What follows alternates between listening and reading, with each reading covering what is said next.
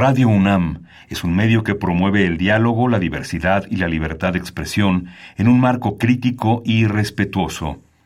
Los comentarios expresados a lo largo de su programación reflejan la opinión de quien los emite, mas no de la radiodifusora. Ingredientes para hacer la pócima de la diversión. Ancas de rana intrépida. Ratones de laboratorio. Plumas de pollo creativo. Mm, medio litro de carcajadas. Y listo. Revolvemos todo y decimos... ¡Hocus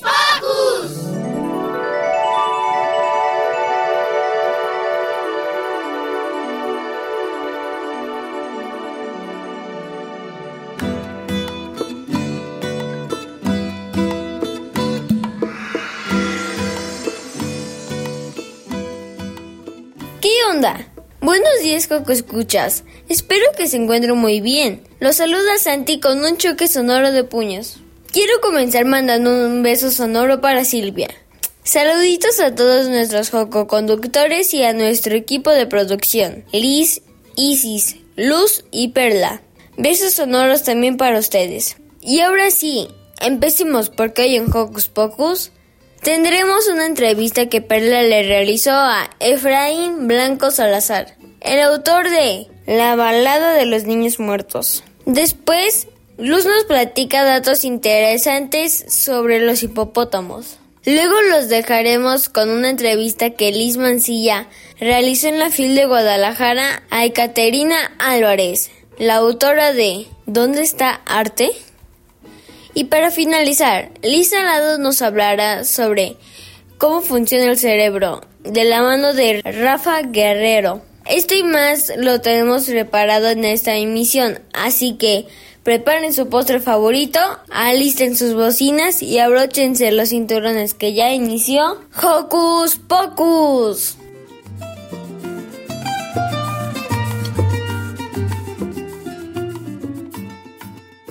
Recuerda que puedes ser parte de este y todos los programas a través de nuestras redes sociales. Puedes hacerlo desde tu compu, tablet o celular con ayuda de un adulto. Búscanos en Facebook y sé parte de esta comunidad sonora. Recuerda que estaremos publicando todo el contenido de este programa. Iniciamos esta mañanita con mucho ritmo. Para oreja y, y mueve el bote.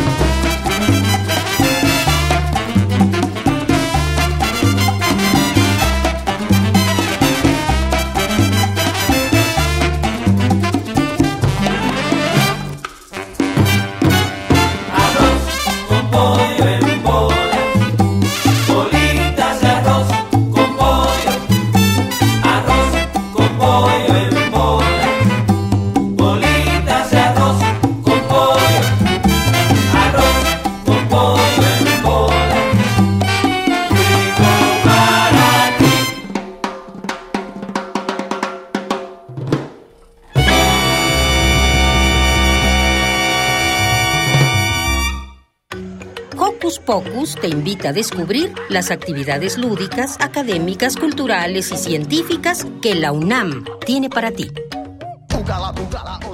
La balada de los niños muertos es un libro de Efraín Blanco y esta ocasión Perlita platicó con él. Conozcamos todos los detalles a continuación.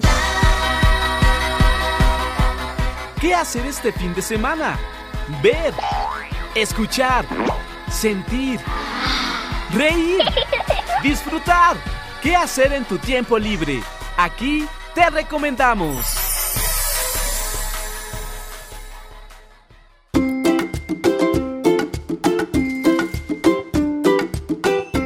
Hola, ¿qué tal, Joco Escuchas? Soy Perla Gatica y estoy muy, muy contenta de estar nuevamente con ustedes aquí en esta mañanita en Hocus Pocus. El día de hoy, aparte de que les traigo un libro magnífico y un tanto sombrío, se encuentra conmigo Luis Efraín Blanco Salazar, quien es nada más y nada menos que escritor, poeta y cuentista, y quien el día de hoy nos va a hablar precisamente de este libro, el cual se titula La balada de los niños muertos. Así que sin más vamos a darle una calurosa y muy sonora bienvenida a nuestro amigo Efraín. Hola Efraín, ¿qué tal? Buenos días, ¿cómo estás?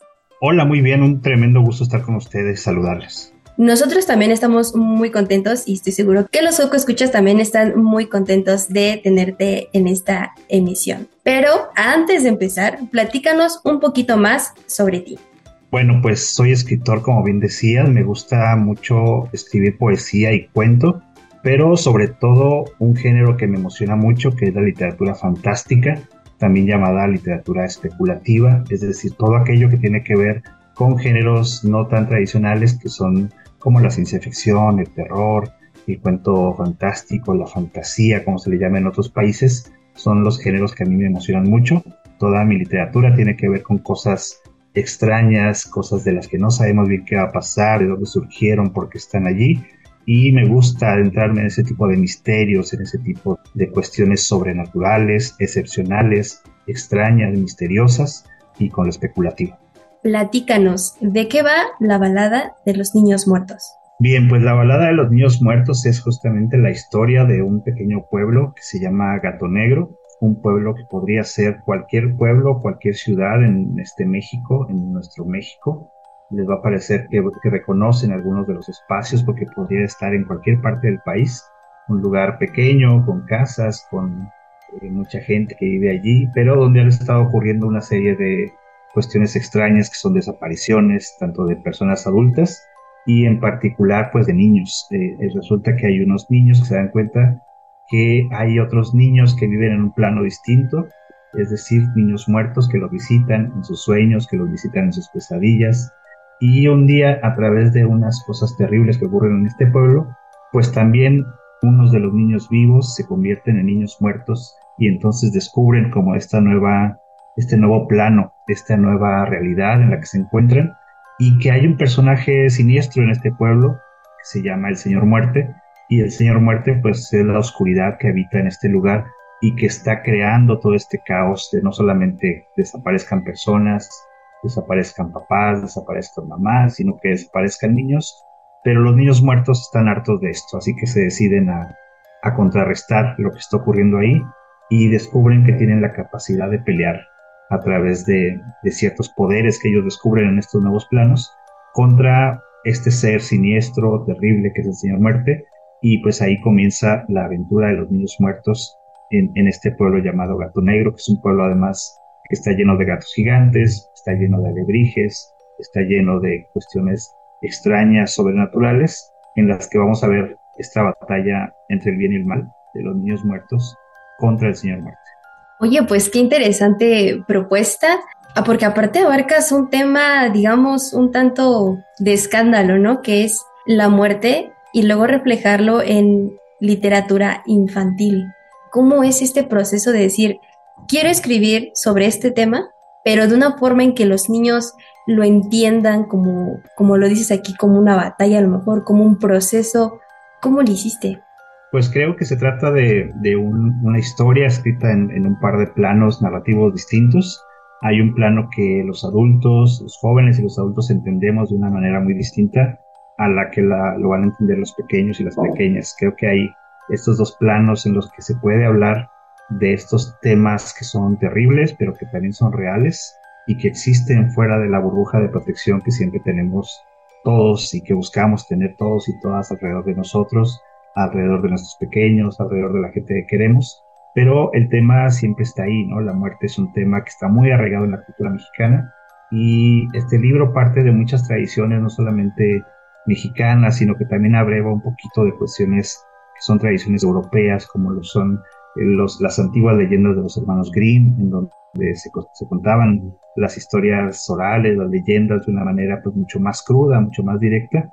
Y la balada de los niños muertos trata de retomar un poquito ese estilo en donde se habla directamente y sin pudor de cuestiones terribles, de cuestiones que ocurren a los personajes, pero la literatura fantástica es, es como el pegamento que mantiene o nos conecta con este otro mundo sobrenatural y a través de la cual nos podemos explicar qué es lo que está ocurriendo ahí y también verlo como esa otra parte, ¿no? Esa otra, ese otro nivel narrativo que se convierte en una aventura, que se convierte en una trama en la que estos niños muertos descubren que tienen capacidades distintas a las de los niños vivos y que pues estas capacidades les permiten pelear a través de esta nueva luz que han descubierto contra esta oscuridad real y sobrenatural que existe en este caso en, en la historia de la balada.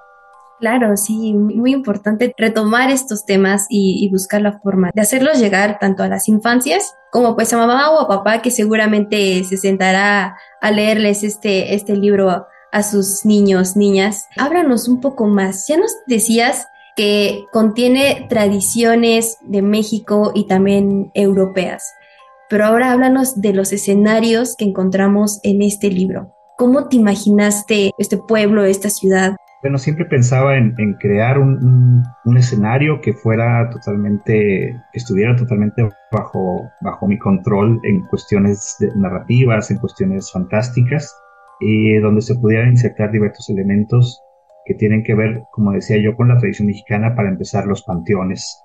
Es un lugar, por supuesto, un pueblo pequeño, como en donde muchos lugares de México sabemos que está el cementerio, ¿no? Un lugar que, pues además en Día de Muertos se convierte en todo un lugar eh, festivo, un lugar de, reunión, ¿no? Y, toda la tradición que es, que es increíblemente bonita y demás. En este pueblo hay, como decía yo, alebrijes, que son un elemento eh, también del folclore mexicano muy interesante por su color y por lo que representan. Y gatos gigantes, ¿no? Que se supone que Gato Negro fue creado con la ayuda de unos felinos que existieron alguna vez y que probablemente todavía existan. Entonces está siempre como ese, ese rumor de qué, qué es eso que hay por ahí pero que también a través de las leyendas mexicanas, en las que siempre los lugares de agua atraen cuestiones sobrenaturales, los ríos, las orillas de los lagos, etcétera, eh, el caso de la Llorona, por ejemplo, ¿no? Eh, parto en este caso de, la famosa pues, leyenda como de los robachicos o del hombre del saco o del coco, que es esta figura ominosa, oscura, con la que de niño nos asustamos, ¿no? Pórtate bien o te va a llevar el coco, pórtate bien o te, van a, te va a llevar el hombre de la bolsa. Oye, pues vamos a encontrar realmente un ramo enorme de esas leyendas o mitos mexicanos que van pasando de generación de generación. Así que ya lo saben, poco escuchas, porque aquí también van a abordar un poquito de ese mito, ¿no? De que te va a llevar la llorona o que va a venir el coco por ti, como muy bien nos explica Efraín. Ahora, esta versión, digámoslo así, cuenta con las ilustraciones de Daniele Serra. ¿Cómo fue ese, ese proceso de, ponerse de acuerdo qué sí, qué no integrar? En este caso, el, Fondo de Cultura Económica, que es la casa editorial que lanza la balada, pues fue, fue el puente y la conexión entre el texto y la obra de Daniele Serra. Daniele es un artista italiano con una propuesta muy interesante, es una persona que le atraen mucho las historias de literatura especulativa, de terror, de horror. Eh, sus ilustraciones tienen mucho que ver con este estilo y con este tono.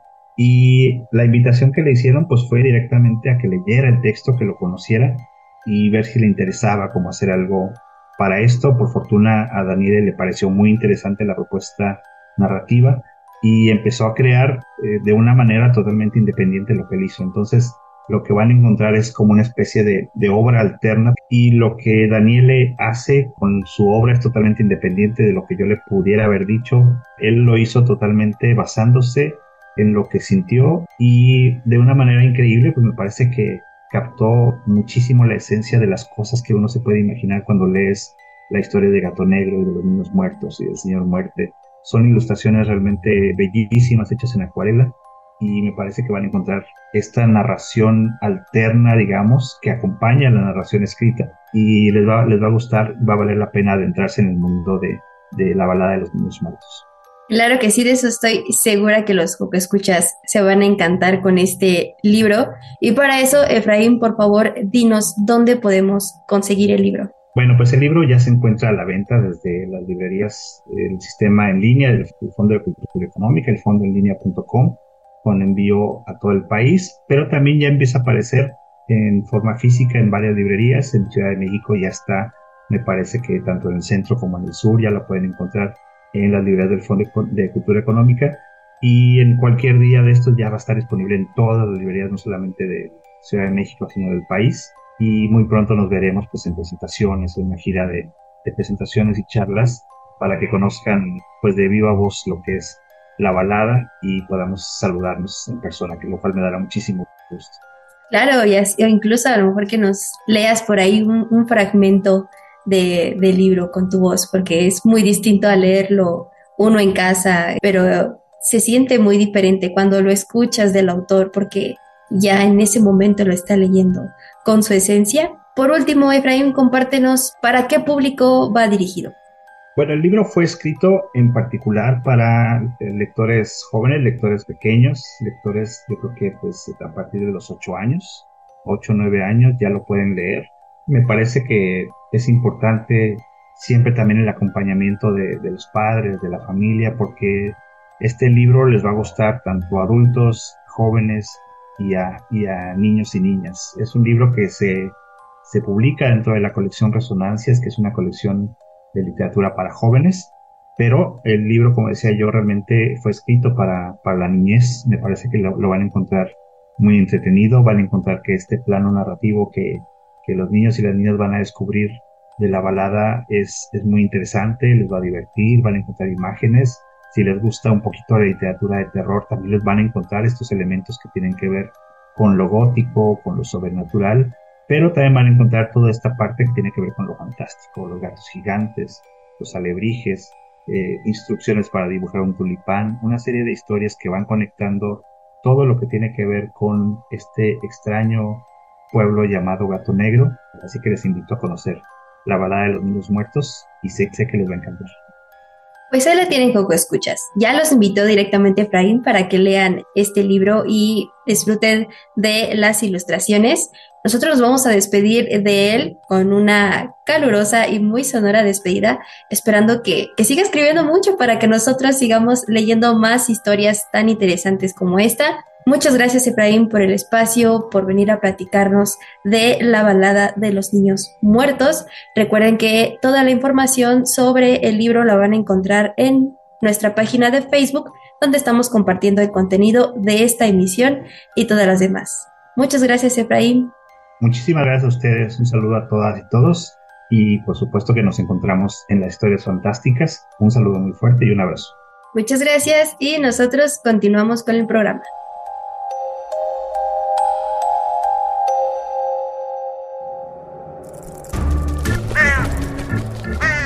¡Hey! Si te gusta navegar por las redes sociales, síguenos en Facebook y danos un like. Encuéntranos como Hocus Pocus Unam.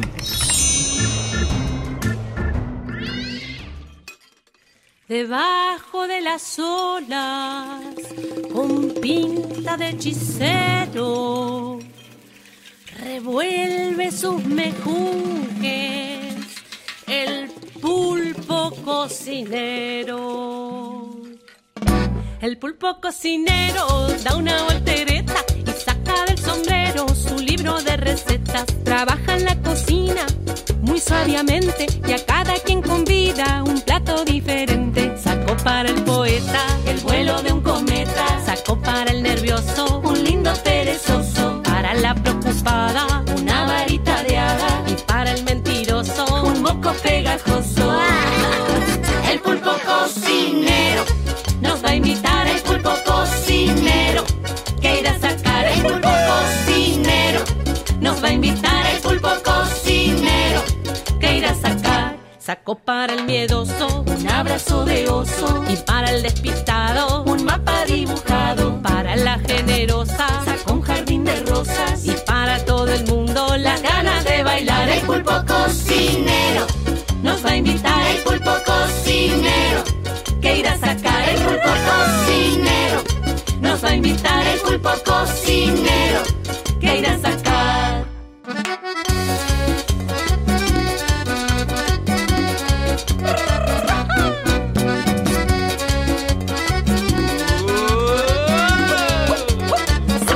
El pulpo cocinero, mente prodigiosa, prepara en su caldero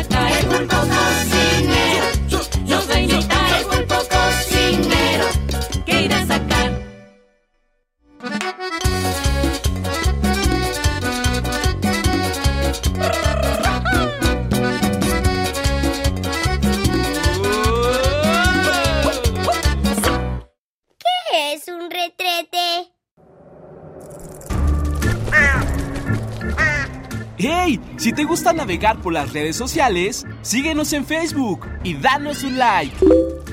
Encuéntranos como Hocus Pocus Unam. ¡Órale! ¡Qué interesante se escucha este libro! Anímense a leerlo, Joco Escuchas. Y ahora ha llegado el momento de escuchar datos asombrosos sobre una de las especies más grandes del planeta, los hipopótamos. Te escuchamos, Luz. Que no sabías.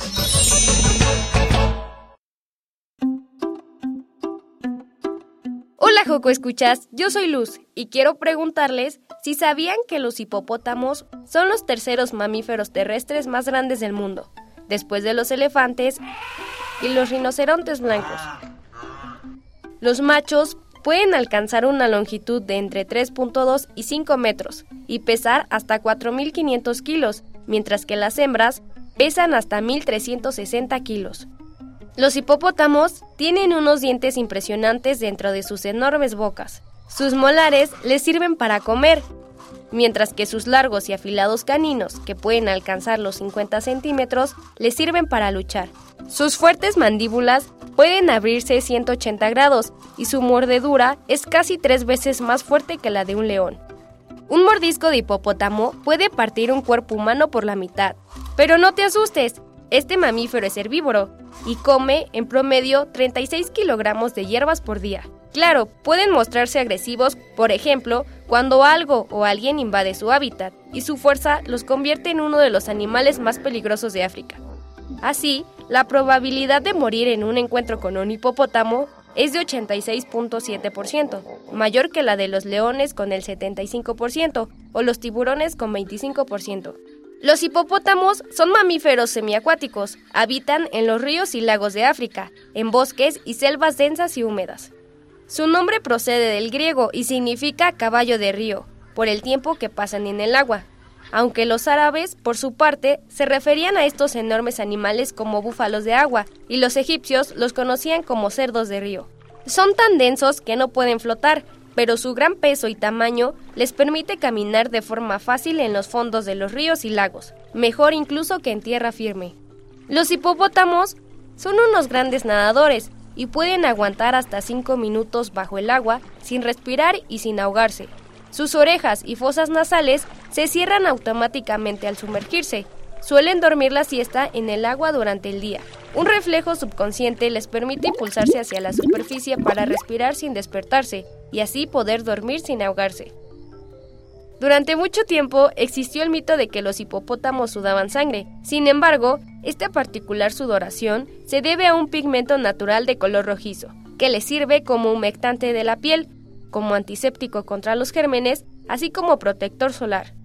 ¿Conocían estos datos sobre los hipopótamos? Yo soy Luz, hasta la próxima, Joco, ¿escuchas?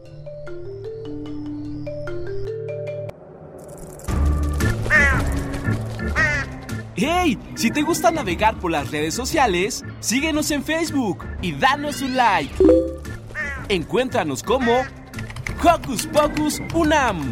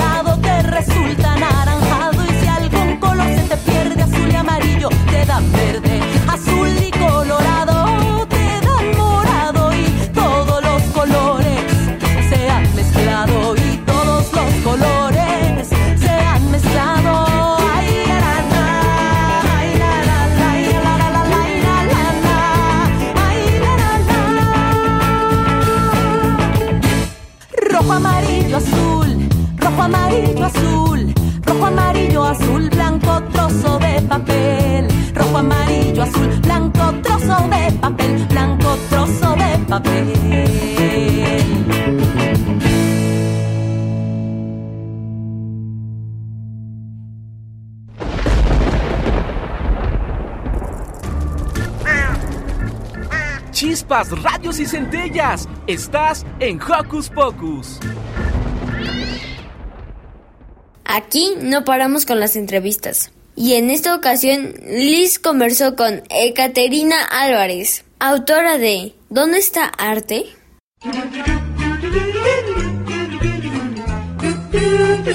¿Listo micrófono? ¿Listo invitado? ¿Listas las preguntas? Tres, dos, al aire. Ahora va la entrevista. ¿Qué tal, Joco Escuchas? ¿Cómo están? Yo soy Lisbeth Mancilla y hoy les quiero platicar sobre un libro que nos enseña, nos va a enseñar mucho sobre nuestra ciudad. Pero para eso voy a estar acompañada de Ekaterina Álvarez. Hola, Eka, ¿cómo estás? Hola, ¿cómo estás? Estoy muy contenta de estar aquí con los Joco Escuchas, escuchándome. Escuchándote y ellos escuchándote. Bueno, pues vamos a comenzar. Es- Eka nos viene a platicar sobre una historia muy bonita, muy colorida, muy ilustrada ella, que se llama ¿Dónde está arte? Cuéntanos, Eka, ¿dónde está arte? No lo sé todavía. lo tenemos que descubrir. Arte, eh, son muchas cosas en esta historia y se escapó. Lo perdió Ota en el Museo de Antropología y eh, lo está buscando. Entonces yo creo que los Joco Escuchas no tienen- nos tienen que ayudar a encontrarlo. ¿Y por dónde podrían empezar a buscarlo? Yo creo que, mira, Ota solía o so- solía y suele ir a. Tiene un juego con, con arte, con Artemio, de encontrar el tesoro de los huesos. Ellos siempre están en busca del tesoro de los huesos y tienen muchos mapas de tesoros de huesos. Y ese día, Joco, escuchas, escuchen muy bien esto. Ota lo perdió en la explanada del Museo de Antropología, porque se distrajo lanzándole a Arte una carnaza, porque jugaban a eso antes de empezar con la búsqueda del tesoro de huesos y cuando menos lo pensó y volteó a buscar a Arte para ver si había atrapado la carnaza, Arte se había desaparecido. Parece las, eh, los rumores alrededor dicen que Arte se fue detrás unos cholos tallados en piedra que estaban entrando en procesión al museo y a partir de ahí pasaron muchas cosas. Queridas y queridos Joco Escuchas, quiero decirles que este libro es un recorrido por la ciudad y por muchos rincones que nos van a ayudar a preguntarnos dónde está arte y, nos, y lo vamos a encontrar. ¿Quiénes son las personas que se va encontrando Ota, nuestra protagonista, en búsqueda de arte? Bueno, primero va a entrar al Museo de Antropología en busca de arte y lo primero que va a encontrar es un gran paraguas enorme que le recuerda a una nave espacial. Ota en ese momento se distrae pero cuando vuelve en sí, eh, bueno, recuerda que ese gran paraguas del Museo de Antropología, que parece el, como una nave espacial, se parece a las historias que le contaba la abuela sobre los extraterrestres. Cuando ella regresa a la persecución, se da cuenta de que en ese museo puede estar arte porque además hay piezas de huesos. Entonces, como su perrito es muy travieso, muy goloso y ellos están en búsqueda del tesoro de huesos, tal vez esa sea la pista para que Ota encuentre a Artemio. Como se llama Artemio, le dice arte. Y entonces, en ese momento, en ese recorrido, cuando entra a las salas, lo con el primero que se encuentra es con un vigilante. Un vigilante que está custodiando, es un custodio que está custodiando al acuatlicue. Y cuando Ota le pregunta al vigilante si él ya sabe, de casualidad, señor, ¿usted sabe dónde está Arte? El eh, vigilante le contesta que arte, el arte está en lo más alto del espíritu y empieza a describir esta gran cuatlicue que está, ¿no? Esta gran diosa tallada en piedra que está dentro de la sala. Y cuando él empieza a responder, Ota imagina a su dragón, a la dragona Siegfried de sus cuentos, empieza a imaginar un laberinto, un rompecabezas. Claro, el vigilante le está hablando de el arte, pero Ota está justamente en ese momento pensando en muchas otras cosas que la hacen distraerse y olvidar en ese momento a su perro. Creo que Ota, como muchas y muchos, muchas veces somos distraídos y no nos damos cuenta de todo lo que nos rodea y más en la ciudad, ¿no? La Ciudad de México que está llena de museos y de espacios, de esculturas. Entonces, ¿de dónde sacaste todos estos lugares donde Ota buscar? Bueno, yo lo que quería era hacer una construir una aventura construir una aventura donde una niña y un perro se persiguen por los museos de la ciudad. Lo que me parecía más em, atractivo y que me parecía más divertido de toda esta persecución, donde yo, yo tenía ganas de que de dejar pistas y no en este recorrido y, donde Ota eh, eh, tuviera oportunidad de con estas pistas y estos rastros ir persiguiendo a Artemio. Por supuesto, Artemio como está em, en busca del tesoro de huesos, todas esas pistas sí se van construyendo. Claro, eh, ella piensa cuando el vigilante de antropología le dice, el arte está en lo más alto del espíritu. Ota piensa, los volcanes, el castillo de Chapultepec, seguro está allá arriba. Em, y cuando va subiendo se encuentra con otro, con otro velado, con un velador que le cuenta la historia del castillo de Chapultepec. Y bueno, la historia los objetos que hay allá adentro y le cuenta que ahí vivieron Maximiliano y Carlota, por ejemplo, o por ejemplo, em, eh, cuando ya baja del castillo de Chapultepec, le vuelven a preguntar, em, vuelve a preguntar por dónde está arte, entra al, al jardín escultórico del Museo de Arte Moderno y cuando ve a los conservadores restaurando esas grandes esculturas del Museo de Arte Moderno, Ota piensa que son unos extraterrestres. Y cuando Ota se topa con esos conservadores, piensa, ¿y por qué están vestidos de astronautas? No sé, eh, y ella piensa, ¿acaso eh, otra vez hay una amenaza de virus? Porque piensa en la pandemia que acaba de ocurrir. Y vuelve a hacer la pregunta si ellos saben dónde está arte, pero ella se refiere a su perro. y las personas, cuando pues las personas que trabajan en estos lugares, son estos espacios que eh, forman parte de nuestra ciudad. Eh, en esos espacios trabajamos muchas personas que nos dedicamos al arte. Y entonces, pues todas estas personas que nos dedicamos a, la producción de arte y al arte, ¿no? y que conocemos a los artistas, trabajamos con esos objetos, con esas piezas artísticas, pues respondemos qué significa el arte, pero Ota lo que quiere es saber dónde está su perro. Durante la pandemia nos encerramos y la ciudad está llena de lugares, de espacios, como, como decíamos, ¿no? De arte y de esculturas en todos lados afuera. Pero dentro nosotras no teníamos nada al alcance, ¿no? Y las niñas y los niños, por supuesto, creo que fueron tres años donde ya no pudieron acercarse a exposiciones, este, donde los recorridos eran virtuales, ¿no? De repente muy digitales, entonces tenían que volver a, a las pantallas para, para visitar estos lugares. ¿Qué, ¿Cómo pueden acercarse ahora las niñas y los niños, nuestros joco escuchas, los joco papás de los joco escuchas? ¿Cómo los pueden acercar a esos lugares de nuevo? Con una persecución. Muy bien, suelten a los perros, a los gatos y vamos a ir a buscar mascotas. De hecho, este libro tiene eh, una un, en su cierre dice por por por la permanencia eh, de todos estos espacios artísticos y porque nos dejen entrar con mascotas. Muy importante porque seguramente los perros y los gatos van a estar contentos de ver todo lo que tiene la ciudad y nuestras niñas y niños. Muy importante. Y me gustaría también decir que una de las cosas más bellas que de Joku, Joku escuchas, una de las una de las cosas que yo descubrí escribiendo esta historia, porque yo descubrí a mi personaje Ota escribiendo esta historia y descubrí a Artemio de lo sinvergüenza y lo travieso y lo tremendo que era escribiendo esta historia y que no solamente... Em, tenía curiosidades con el tesoro de huesos, sino que además eh, su golosidad lo llevó a eh, destruir una de las salas de, de, y romper unos jarrones en el castillo de Chapultepec. Pero otra de las cosas muy bellas que, que ocurrieron mientras yo escribí esta historia es que Ota descubrió su relación con el arte. O sea, Ota descubrió el arte, esos objetos, esas fotografías, esas pinturas, esas instalaciones, pero también descubrió que el arte, que eso es lo que quiero contarles porque ese es un secreto, van a pensar en ese secreto cuando lo lean, descubrió que el arte también es una experiencia. Puede ser un objeto, puede ser una instalación, puede ser, pero también puede ser una aventura. Y no sé si han pensado en que el arte también podría ser, pues, la vida misma. Totalmente.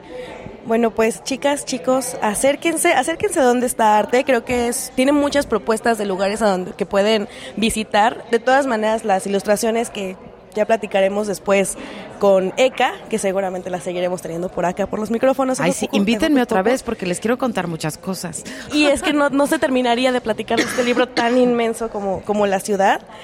Bueno, rápidamente, aquí van a encontrar muchas ilustraciones de lugares donde seguramente ya han pasado con tus mamás, con tus papás, cuando van a la escuela. Los van a ubicar y van a ser muy felices, pero para conseguir este libro, Eka, ¿dónde está?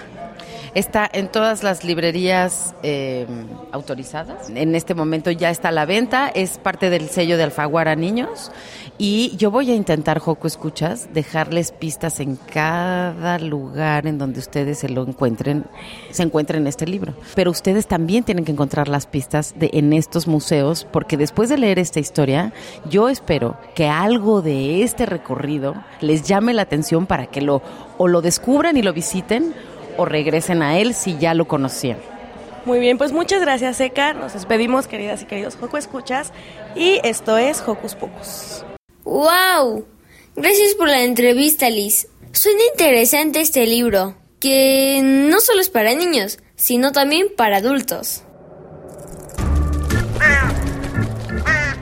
¡Hey! Sé parte de Hocus Pocus y busca nuestras redes sociales. En Twitter somos Hocus Pocus-UNAM y en Facebook Hocus Pocus UNAM.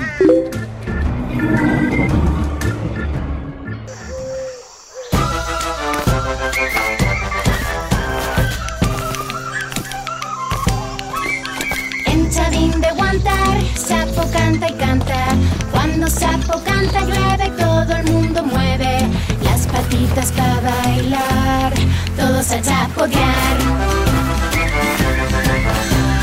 Ríe Sapo, ríe y que la lluvia venga. Baila Sapo, baila, nunca te detengas. Canta Sapo, canta, dame tu alegría con picardía. El chavín de guantar, Sapo brinca y canta se embarra da igual. Es tan grande su ilusión, no le cabe el corazón. Ríe sapo, ríe y que la lluvia venga. Baila sapo, baila, nunca te detengas. Canta sapo, canta, dame tu alegría. Con energía. Un día en el festejo, sapo halla un espejo. Se acerca para ver mejor y se congela con horror. En su boca de brillar grandes dientes de jaguar.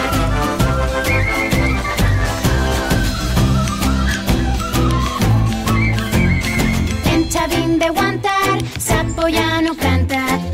Tan feo, un esperpento, dice sapo descontento. Nunca más voy a cantar. Sapo empieza a llorar. Bajo el sol pesado, todo está callado. Qué aburrido, piensa sapo, ¿qué más da si no soy guapo? Por lo menos sé cantar. Todos a chapotear.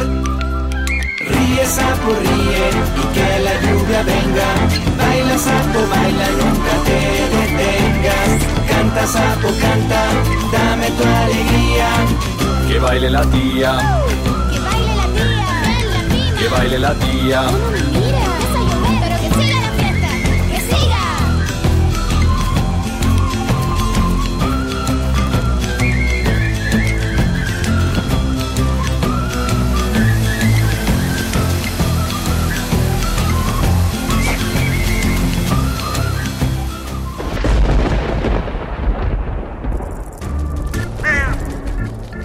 Chispas, radios y centellas. Estás en Hocus Pocus.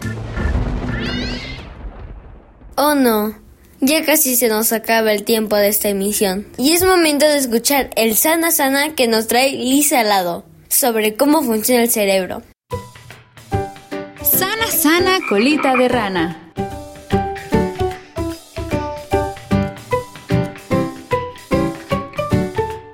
¿Sabías que nuestro cerebro se divide en cuatro partes? Así es. Rafa Guerrero, psicólogo clínico y de la salud, experto en emociones y director del Darwin Psicólogos en Madrid, España, nos explica cómo funciona el cerebro. Oh, qué interesante pregunta, ¿verdad?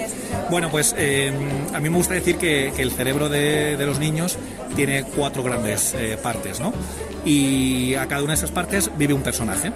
Entonces, en el cerebro de Coco eh, nos encontramos con que lo importante para Coco es estar bien alimentado, beber agua, hidratarse, estar descansado, etcétera, etcétera, ¿no? Ese es el, lugar donde vive Coco, ¿no? Para él lo, importante es todo esto que estoy comentando. Luego eh, también tenemos eh, otra parte en el cerebro donde vive Rati. Y Rati es una ratita muy agradable y muy tierna que experimenta distintas emociones. Experimenta la alegría, el enojo, la tristeza, el asco, el orgullo, muchas emociones. ¿no? En tercer lugar tenemos a Data, que Data lo que hace es coleccionar recuerdos. Todo lo que sabemos hoy en día lo tenemos almacenado en, esa memoria donde, esa inmensa biblioteca donde está, donde está Data. Y luego en último lugar tenemos a Bali. Bali es un personaje que lo que hace es tratar de poner en común bueno, pues a los dos tres personajes. Trata de ver eh, qué necesitamos a nivel corporal, trata de ver eh, qué emociones sentimos eh, y luego también trata de ver mmm, qué conocimientos tenemos. Y entonces lo que hace Bali es tratar de poner orden desde la calma, desde el cariño, para que el cerebro funcione, funcione bien. ¿Y cómo le hacemos para que estos cuatro personajes creen como la sinergia? Claro, bueno, por eso ahí mamá, papá, los maestros somos fundamentales, ¿no? Por eso vosotros niños y vosotras niñas eh, de, tenéis la gran suerte de tener a unos padres, a unas madres y a unos, a unos maestros que desde su cariño, desde la aceptación incondicional, os van acompañando y os van dando aquello que vosotros realmente necesitáis. Y esto es fundamental. Si quieres conocer más sobre cada una de las tareas de las partes del cerebro, te invitamos a leer el cuento Los cuatro cerebros de Aranza de Rafa Guerrero. Es eh, muy importante que nuestros niños entiendan perfectamente cómo es su funcionamiento cerebral, que, que- que sepan estos personajes dónde viven, qué funciones tienen, etcétera, etcétera. El desarrollo del cerebro de niñas y niños depende en esencia de mamá, papá y otros cuidadores. Rafa Guerrero les envía este mensaje. Bueno, pues yo creo que los, que los padres eh, tienen que saber que su figura es fundamental para poder acompañarles desde su presencia, su mirada incondicional. Y bueno, pues a mí sí que me gustaría y siempre los, les animo a los, a los papás a que bueno, se formen, eh, que vayan a conferencias, que escuchen y que comprendan, ¿no? Que comprendan cómo es el funcionamiento cerebral. Para mí eso es lo más, lo más importante, ¿no? Porque si los papás entienden cómo se desarrolla, cómo funciona el cerebro de sus, de sus hijos, van a poder comprender mucho más y mucho mejor a sus hijos. Rafa ha escrito otros libros y cuentos sobre el desarrollo de la inteligencia emocional en niñas y niños. Te invitamos a seguirlo en sus redes sociales. Lo encuentras en Facebook e Instagram como Rafa Guerrero Psicólogo. Muchas gracias, Rafa, por estar este sábado aquí en Hocus Pocus. Gracias a ti, Lisbeth. Yo soy Liz y nos escuchamos en la siguiente cápsula de Sana Sana.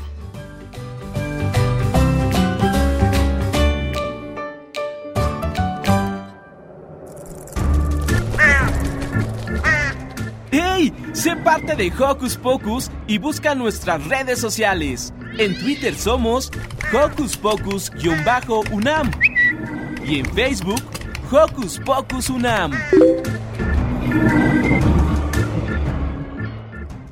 Y ese sonidito que escucho por ahí me dice que preparan un licuado para mí. Y ese sonidito que escucho por ahí me dice que preparan un licuado para mí. La licuadora,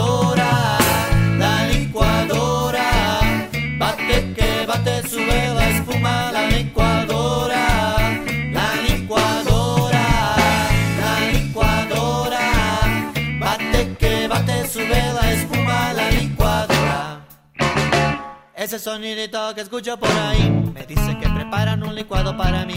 Y ese sonidito que escucho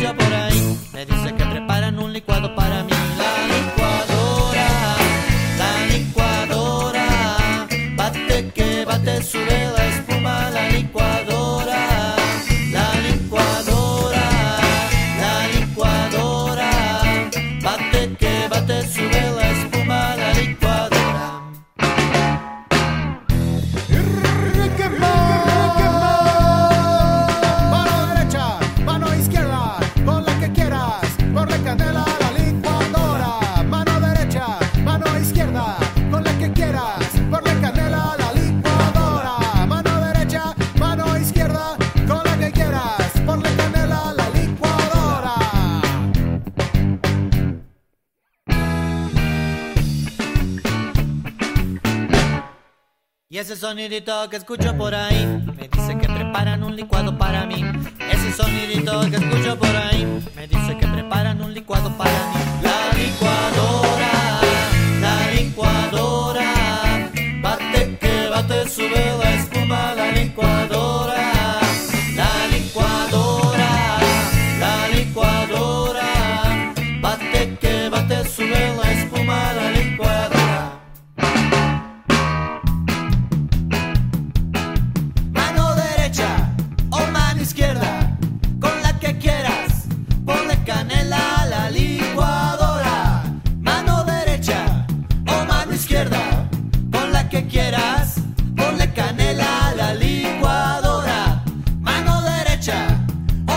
Izquierda, con la que quieras, ponle canela a la licuadora.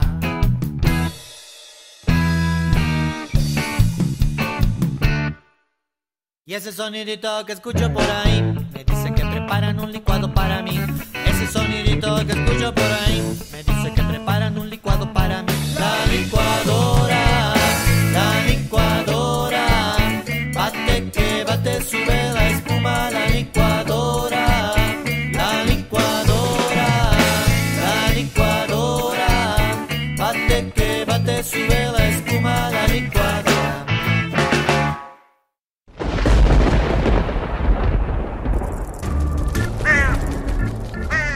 radios y centellas. Estás en Hocus Pocus. Y para despedirnos les presentaremos el nuevo sencillo de la granja del tío Bob y Camilo, el pollo González, nos dice de qué va. Por cierto, saludos también para mi tamborcito. Amigos de Hocus Pocus, les habla su amigo Camilo el Pollo González de la Granja del Tío Bob para presentarles nuestro nuevo sencillo que se llama Cuco, el cual habla de un perrito que esperamos que todos los que tengan perritos se diviertan con esta nueva canción. Y recuerden amiguitos, hay que cuidar a los animales, los animalitos son seres vivos que también sienten como nosotros los, los seres humanos, cuidémoslos juntos y recuerden que también es mejor adoptar y no comprar. Esto es Cuco de la Granja del Tío Bob.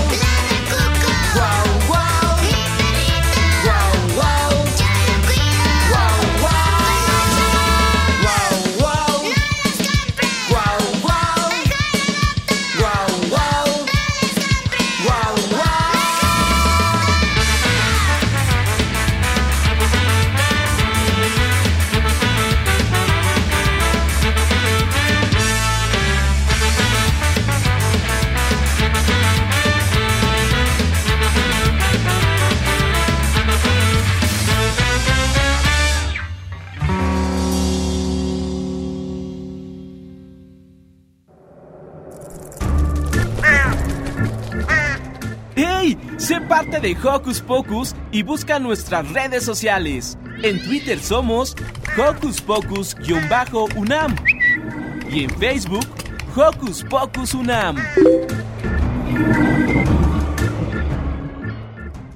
Nos escuchamos la siguiente semana, Joco Escuchas, con más rolas, con más magia y con más diversión. Yo soy Santi, hasta la próxima.